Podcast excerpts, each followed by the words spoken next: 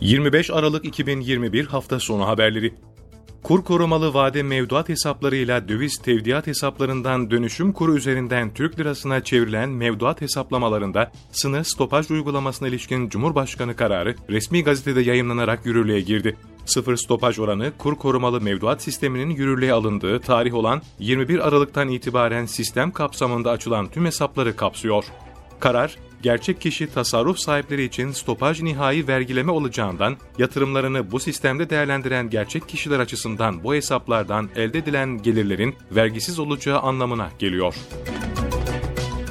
Enerji ve Tabi Kaynaklar Bakanı Fatih Dönmez, Fatih sondaj gemisinin Türk Ali 7 kuyusunda sondaja başladığını bildirdi. Dönmez, Twitter hesabından yaptığı paylaşımda, adım adım hedefe, Fatih sondaj gemimiz Türk Ali 7'de sondaja başladı. Her yeni sondaj bizi 2023'te Anadolu'yu Karadeniz gazıyla ısıtma hedefine daha da yaklaştırıyor ifadelerini kullandı. Fatih sondaj gemisi Karadeniz'de toplam 540 milyar metreküp doğal gaz keşfi gerçekleştirmiş, Karadeniz gazının 2023'te kullanıma sunulacağını açıklamıştı.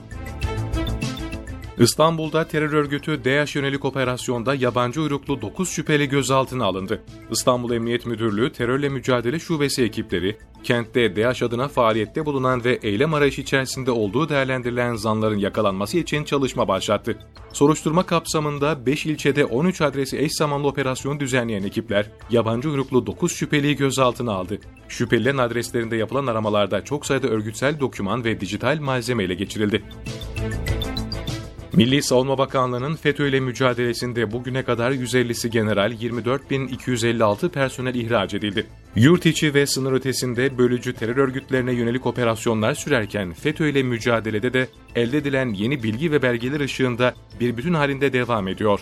Bu kapsamda 15 Temmuz darbe girişiminden bugüne kadar Türk Silahlı Kuvvetleri'nden 9360'ı Milli Savunma Bakanlığı'nın onayıyla olmak üzere toplam 24256 personel ihraç edildi. 1185 personel hakkında ise idari işlem süreci devam ediyor.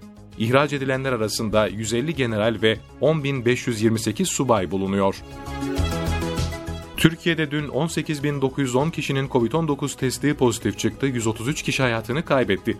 Sağlık Bakanlığı'nca paylaşılan günlük koronavirüs tablosuna göre dün 356.106 COVID-19 testi yapıldı, 18.910 kişinin testi pozitif çıktı, 133 kişi hayatını kaybetti.